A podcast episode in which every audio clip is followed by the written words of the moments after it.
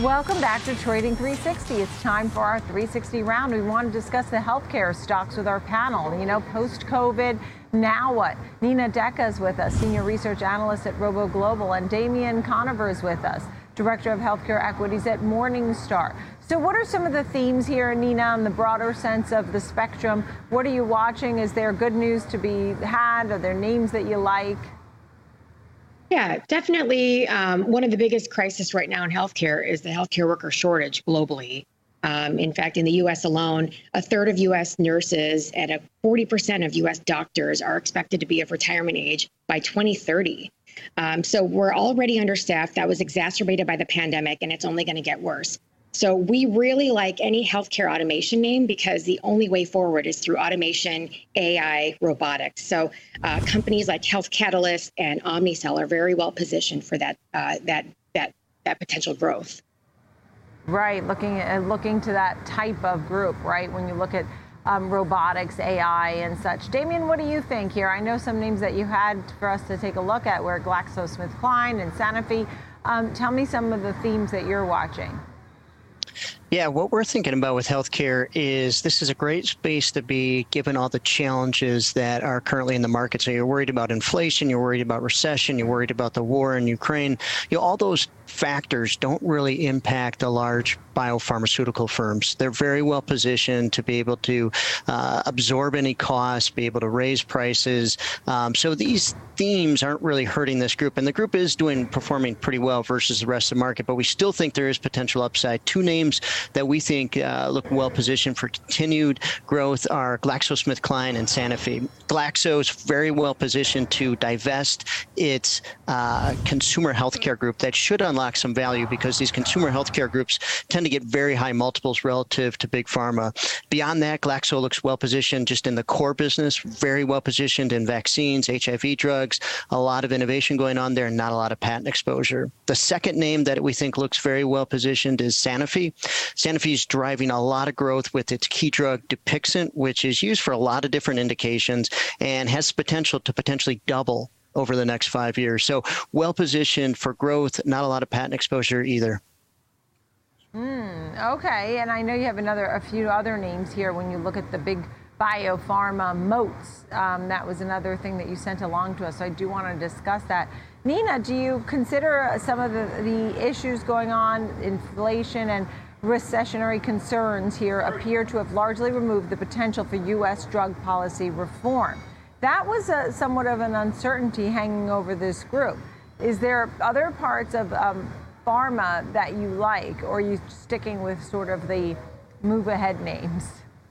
Well, so, uh, yes, these macro drivers are heavily weighing on healthcare tech stocks, which is what we focus on at Robo Global.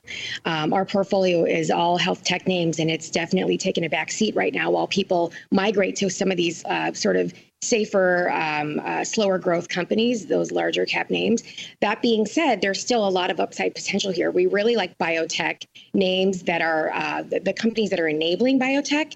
Um, so, uh, so companies in the synthetic biology space like Twist has a lot of a huge upside potential because um, synthetic biology is going to be um, the, the, next wave of science. Uh, if you think about impossible burgers, uh, the, the, the key component that makes it taste like burgers is actually uh, derived from synthetic biology.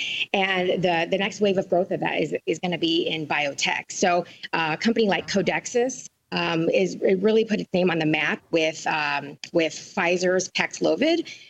Codexis is the company that created the enzyme that went into that uh, that that leading COVID vac- that COVID therapeutic. So we're really excited about synthetic biology, um, and then uh, it's also going to be enabling all the tests that go into the growth in next gen sequencing. So companies like Twist uh, are very well positioned for that as well. Right, right, yeah, Twist. I saw that in your long term ideas. TWST. Um, you mentioned Codexis, which was another name, CDXS. You had Moderna as an underappreciated name and Thermo Fisher Scientific as a safety play. Can you just give me a quick thought on that one, TMO?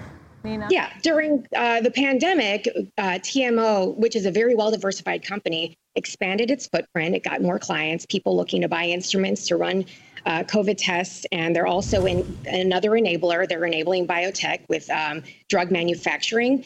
So they're so well diversified that no matter what's going on in the macro environment, they are very well positioned to weather the storm.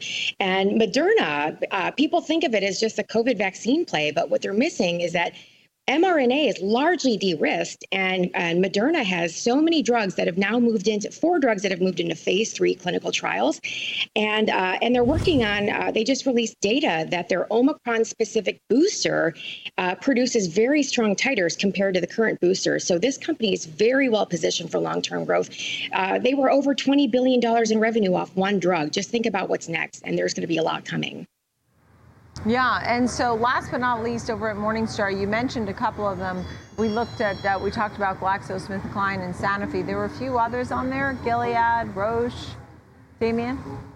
Yeah, these are also names we think have a lot of upside. You know, some of them are a little bit more risky. Uh, Biogen's one that we think looks significantly undervalued. They've got a lot of uh, potential valuation upside depending on an Alzheimer's disease drug that we should see data here shortly on. You know, Alzheimer's disease uh, drug development is very, very risky, but when it works, it could be huge potential. And so Biogen is highly leveraged to that. But even without that, they still have a lot of revenue streams coming in from uh, multiple sclerosis drugs. So Biogen looks very well positioned. Gilead also looks undervalued from our perspective. Gilead's a little bit more of a value play. The you know the valuation of it's gotten so low. There is some upside in its pipeline as well. And then the last one we'd call out is Roche. Roche would consider a little bit more safety uh, relative to those other two. A little bit lower uncertainty. A lot of growth potential. Enormous amount of innovation going on at Roche. Probably one of the most innovative companies out there right now. So those are a little bit more on the biotech side that we think have some upside. Yeah, and I know you said overall we view the big biopharma group as undervalued. Good to see you both, Nina and Damien. Thank you. Thanks, Nina Nicole. Thanks for having me. Robo Global and Damien Conover of Morningstar. Thank you.